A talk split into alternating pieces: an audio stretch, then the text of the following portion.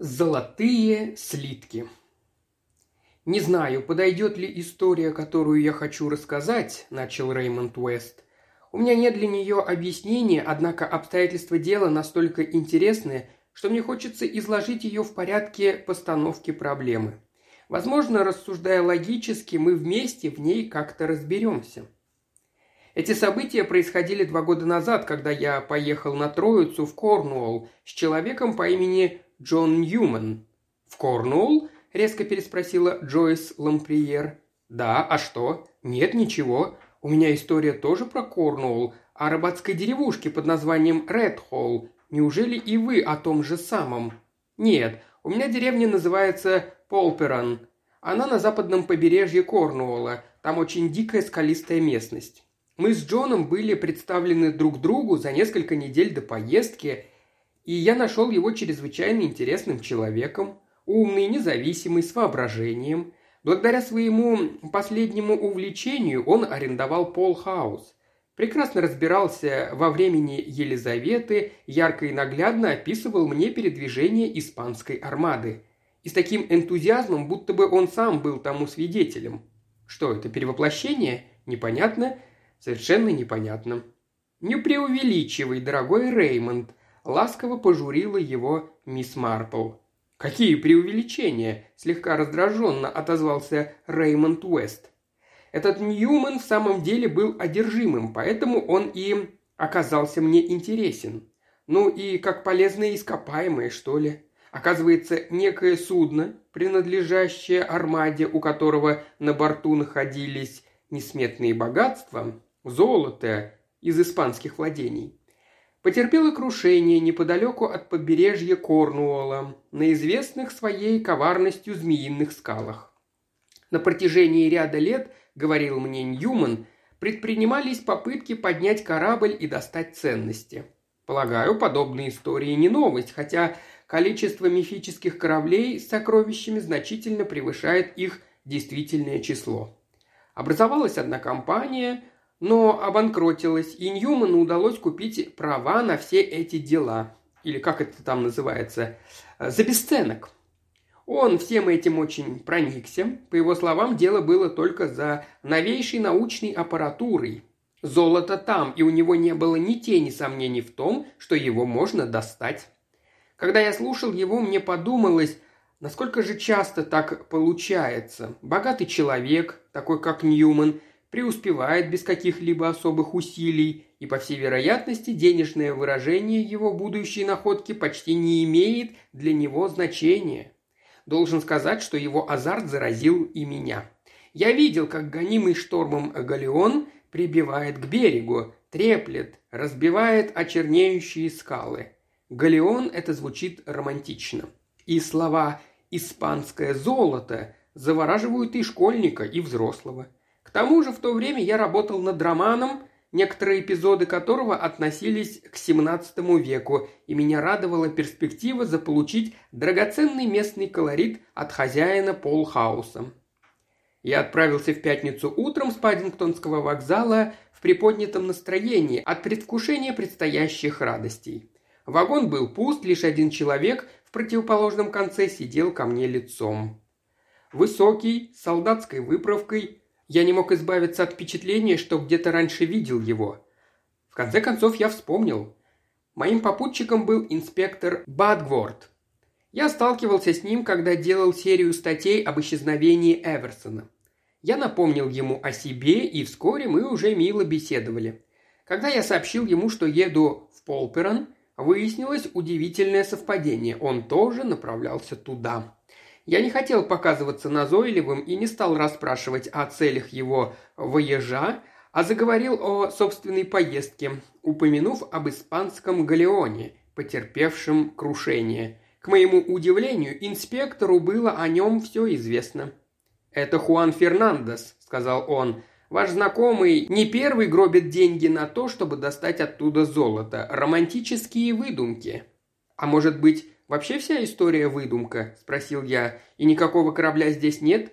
«О, сомнений нет. Корабль затонул», – отвечал инспектор, как и многие другие. «Вы бы удивились, если бы узнали, сколько крушений произошло в этой части побережья. Полгода назад именно здесь затонул Отранта. Это и привело меня сюда. А помню, я читал об этом, заговорил я. Надеюсь, никто не погиб. Никто не погиб, но кое-что погибло. Не все знают, а ведь на борту Атранта был слиток золота. «Да?» – заинтересовался я. «Естественно, мы привлекли водолазов, но золото ушло, мистер Уэст». «Ушло?» – изумился я. «А как оно могло уйти?» «В том-то и дело», – сказал инспектор. Пробоина достигла особой кладовой. Водолазы без труда пробрались туда, но там ничего не было. Вопрос в том, украли золото до крушения или после. Было ли оно вообще на корабле? Любопытный случай. Очень любопытный случай, если поразмыслить, что такое слиток. Ведь это не бриллиантовое ожерелье, которое можно сунуть в карман. Если представить, насколько он велик и тяжел, так все покажется абсолютно невозможным. Может, фокус-покус устроили до отправки судна, ну а если нет, то должно быть золото сумели изъять за эти полгода. Я еду туда для того, чтобы разобраться. Ньюман встречал меня на вокзале. Он извинился, что приехал за мной на сельском грузовичке из имения, а не на автомобиле. Машину понадобилось подремонтировать, и ее отогнали в Труро.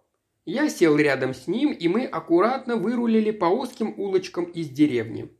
Поехали вверх по крутому склону, потом немного по очень извилистой дороге и, наконец, достигли ворот с гранитными столбами. Пол Хаус. Место было великолепное. Крутой обрыв, дивный вид на море. Старому зданию было лет 300 или 400. К нему было пристроено современное крыло, за ним шли сельскохозяйственные угодья в 7 или 8 акров. «Добро пожаловать в Полхаус», – приветствовал меня Ньюман, приглашая в дом. «Под знак золотого галеона». И он показал туда, где над дверью в передней висела прекрасная копия испанского галеона с полными парусами. Мой первый вечер был наиболее замечательным и поучительным. Хозяин показывал мне старые рукописи с Хуана Фернандеса, карты с отмеченным на них пунктиром местоположением корабля, схемы подводной аппаратуры, и это, можно сказать, уже окончательно и бесповоротно заинтриговало меня. Я рассказал ему о встрече с инспектором Бадгваром, чем он очень заинтересовался. «Странные люди здесь на побережье», – задумчиво произнес он. «Контрабанда и ожидание кораблекрушения у них в крови. Когда корабль идет на дно у их берега, они расценивают его не иначе, как свою законную добычу. Есть тут один, я вас с ним познакомлю, интересный экземпляр». Утро на следующий день стояло ясное. Ньюман отвез меня в Полперон и познакомил со своим водолазом. Его звали Хиггинс.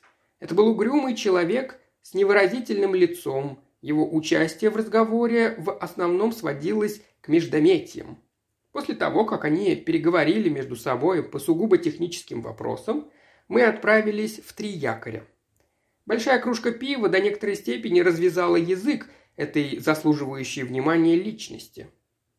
«Детектив прибыл из Лондона», – пробурчал он. «Твердят, что на судне, которое затонуло тут в ноябре, была пропасть золота. Да, но ведь оно не первое тут потонуло и не последнее. Правильно, правильно, вмешался хозяин трех якорей. Ваша правда, Билл Хиггинс? А вот так вот, мистер Келвин, подтвердил Хиггинс. Я с некоторым любопытством посмотрел на хозяина. Это был заметный человек, смуглый, черноволосый, на удивление широкоплечий, глаза налиты кровью и еще одна особенность. Он все время избегал вашего взгляда. Я заподозрил, что именно о нем Ньюман говорил как об интересном экземпляре. Мы не желаем, чтобы чужаки совали нос к нам на побережье», – довольно агрессивно заявил он. «Вы имеете в виду полицию?» – улыбнулся Ньюман. «Имею в виду полицию и всех прочих», – многозначительно заявил Келвин. «Понимаете, сэр?» «Послушайте, Ньюман, а ведь это прозвучало угрозой», – сказал я, когда мы поднимались в гору домой. Он засмеялся. «Глупости, я здесь никому ничего плохого не делал». Я с сомнением покачал головой. В Келвине было что-то злобное, темное. Чувствовалось, что помыслы могут завести его бог знает куда. Думаю, что именно с этого момента мною овладело беспокойство. Первую ночь я проспал вполне нормально, но на следующую ночь сон у меня был тревожный и прерывистый. Наступило воскресенье, мрачное, угрюмое, небо покрылось тучами, слышались раскаты грома. Я никогда не умел скрывать своих переживаний, и Ньюман заметил, что у меня испортилось настроение. «Что с вами, Уэст? Вы сегодня комок нервов?» «Не знаю», – признался я, – «у меня дурное предчувствие». «Погода такая». «Да, наверное». Больше я ничего не сказал. Днем мы выехали на моторной лодке Ньюмана, но разошелся настолько сильный дождь, что мы рады были скорее вернуться домой и переодеться во все сухое. А вечером мое беспокойство усилилось. За окном бушевал шторм, к десяти буря утихла. Ньюман выглянул в окно. «Проясняется», — отметил он. «Не удивлюсь, если через полчаса будет прекрасная погода. Тогда пойду прогуляться». «А меня ужасно клонит в сон», — я зевнул. «Не выспался, думаю, лечь сегодня пораньше». Так я и сделал. В предыдущую ночь я не выспался, а в эту ночь забылся тяжелым сном. Я все еще находился под гнетом острого предчувствия беды. Меня одолевали кошмары. Страшные пучины, громадные пропасти. Я блуждаю над ними и знаю, оступись я и смерть. Я проснулся, когда стрелки часов показывали восемь. Голова невыносимо болела, ужас ночных кошмаров все еще преследовал меня. Чувство это было настолько сильным, что, открыв окно, я отпрянул назад от нового страха. Первое, что я увидел, был человек, копающий могилу. Понадобилось минуты две, чтобы я взял себя в руки. Только тогда я разобрался, что могильщик – это садовник Ньюмана, и что могила эта предназначается для трех кустов роз, которые лежали на земле в ожидании, когда их заботливо посадят в землю. Садовник взглянул наверх, увидел меня и приподнял шляпу. «Доброе утро, сэр! Замечательное утро, сэр!» «Кажется, да», – задумчиво отозвался я. Однако, как и сказал садовник, утро действительно было замечательное. Солнце светило ярко, небо было голубое, безоблачное, и это предвещало чудесную погоду на целый день. Насвистывая, я спустился к завтраку. У Ньюмана в доме не было прислуги. Две сестры среднего возраста, жившие на ферме неподалеку, ежедневно приходили удовлетворять его скромные запросы. Вот и сейчас, когда я входил в комнату, одна из них ставила на стол кофейник. «С добрым утром, Элизабет!» – поздоровался я. «Мистер Ньюмен еще не появился?» «Он, должно быть, ушел рано утром, сэр», – ответила она. «Когда мы пришли, его не было». Мое беспокойство возобновилось. Оба предыдущих утра Ньюман спускался к завтраку довольно поздно, и я представить себе не мог, чтобы он рано поднялся. Движимый тревожными мыслями, я помчался к нему в спальню. Там никого не было, постель была не тронута. Беглый осмотр комнаты натолкнул меня еще на одну мысль. Если Ньюман ушел прогуляться, то он, должно быть, ушел в том же, в чем был вечером. Одежды в комнате не было. Теперь я был уверен, что мое предчувствие беды оправдалось. Ньюман, как и говорил, ушел на вечернюю прогулку. И по какой-то причине не вернулся. Почему? Что с ним случилось? Не упал ли с обрыва? Надо немедленно отправляться на поиски. Через несколько часов я собрал большую группу помощников, и мы вместе начали розыск по всем направлениям вдоль обрыва и на скалах внизу. Но никаких следов Ньюмана не обнаружили. В конце концов, отчаявшись, я отыскал инспектора Бадгворта. Он помрачнел. «Я думаю, это дело нечисто», – проговорил он. Здесь есть несколько подозрительных субъектов. Вы видели Келвина, хозяина трех якорей?» Я ответил, что знаю такого. «А вам известно, что он отбыл срок четыре года назад? Оскорбление действием?» «Меня это не удивляет». «А по-моему, все тут думают, что ваш приятель слишком любит соваться не в свои дела. Надеюсь, что до серьезного дела не дошло». Розыск продолжился с удвоенным рвением. Только к концу дня наши усилия были вознаграждены. Мы обнаружили Ньюмана в глубокой канаве, в дальней части его собственного имения. Он был крепко-накрепко связан по рукам и ногам, а в рот его был запихан носовой платок. Он совсем обессилел, но когда ему растерли запястья и лодыжки и дали сделать хороший глоток виски, смог рассказать, что с ним произошло. Погода прояснилась, и около одиннадцати часов вечера он вышел прогуляться. Он прошел некоторое расстояние вдоль обрыва и вышел на место из-за большого количества пещер, известное как убежище контрабандистов. Там он заметил, что несколько человек что-то выгружают из маленькой лодки и спустился взглянуть, в чем дело. По-видимому, это был тяжелый груз, его несли в одну из самых дальних пещер. Ньюман заинтересовался. Оставаясь незамеченным, он подошел к ним поближе, а вдруг его кто-то увидел и поднялась тревога. Тут же два огромных моряка схватили его и избили до потери сознания. Когда Ньюман пришел в себя, то обнаружил, что лежит в машине, которая движется, подпрыгивая на многочисленных ухабах и рытвинах, насколько он мог догадаться по дороге от побережья в деревню. К его великому удивлению, автомобиль свернул в ворота его собственного дома. Здесь, пошептавшись друг с другом, его, наконец, вытащили и бросили в глубокую канаву, где его вряд ли могли скоро найти. Потом грузовик укатил, Ему показалось, что они выехали в другие ворота, на четверть мили ближе к деревне. Он не мог описать нападавших, понял только, что это были моряки и по речи корнуольцы. Инспектор Багворд встрепенулся. «Будьте уверены, тут-то они и запрятали золото», – воскликнул он. «Достали со дна морского и держали где-то в укромной пещере. Все знают, что мы обыскали все пещеры в убежище контрабандистов – и теперь переходим на другое место. Очевидно, ночью они переносили свое добро в ту пещеру, где мы уже были. Они были уверены, что мы не полезем туда еще раз. К сожалению, в их распоряжении было по крайней мере часов 18, и они могли спокойно распорядиться имуществом. Раз в ту ночь их застал мистер Ньюман, то вряд ли мы теперь найдем здесь что-нибудь. Инспектор поспешил на поиски. Он нашел неопровержимое свидетельство того, что слиток спрятали и, как предполагалось, снова забрали. Никаких данных о его новом местонахождении не было. Впрочем, одно подозрение было, и инспектор сам навел меня на него следующим утром. «По этой дороге мало ездят на автомобилях», – сказал он. «Поэтому в нескольких местах мы обнаружили очень четкие следы шин. На одной из шин отстает треугольный кусочек – и оставляет характерную отметину. Видно, как они заезжали в ворота, и заметен слабый след выезда из других ворот. Так что нет никаких сомнений, это та машина, которая нам нужна. Вот только зачем они выехали из дальних ворот? Мне кажется, это совершенно ясно. Грузовик из деревни. Мало у кого в деревне есть собственные грузовики. У двоих, ну, может быть, у троих. У Келвина, хозяина трех якорей, есть. «Келвин кто по профессии?» – спросил Ньюман. «Странно, что вы меня об этом спрашиваете, мистер Ньюман. В молодости Келвин работал водолазом». Мы с Ньюманом переглянулись. Головоломка, казалось, сама собой мало-помалу разрешалась.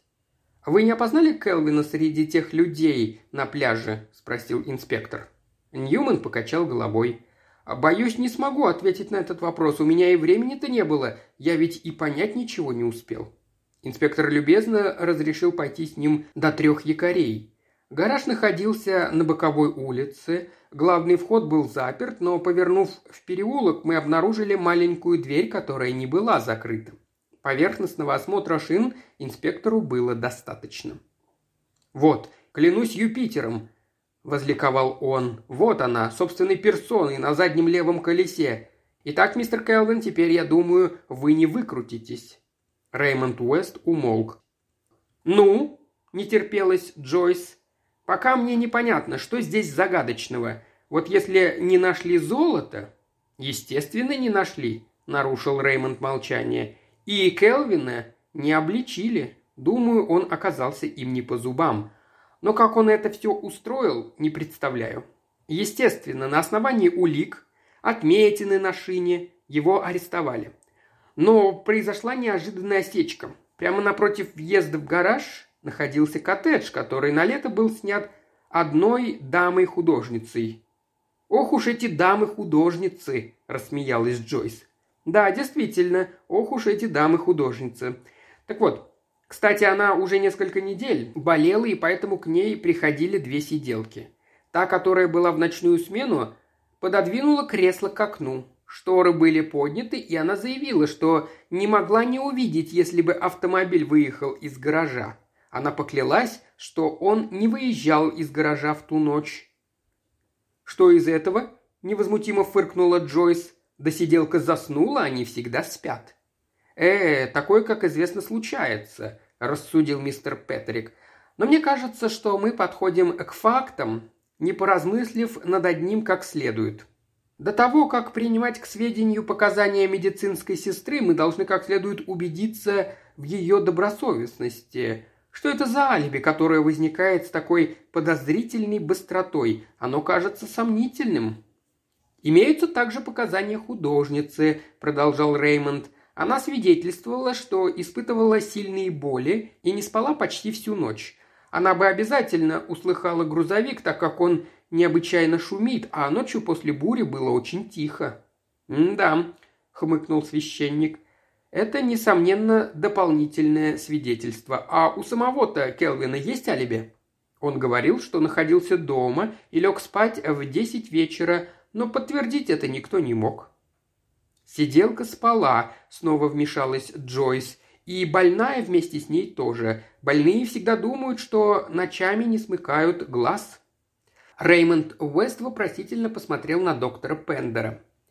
«Знаете, я сочувствую этому Келвину», – сказал тот. «Мне кажется, это как раз тот случай, когда дурная слава по дорожке бежит. Келвин был в заключении. Кроме отметины на шине, которая без сомнения слишком примечательна, чтобы быть простым совпадением, за исключением его несчастливого прошлого. Против него ничего нет. Ну а вы, сэр Генри?» Сэр Генри покачал головой. «Как всегда», – засмеялся он, мне кое-что известно по данному делу, так что, очевидно, пока не следует высказываться. Так, идем дальше.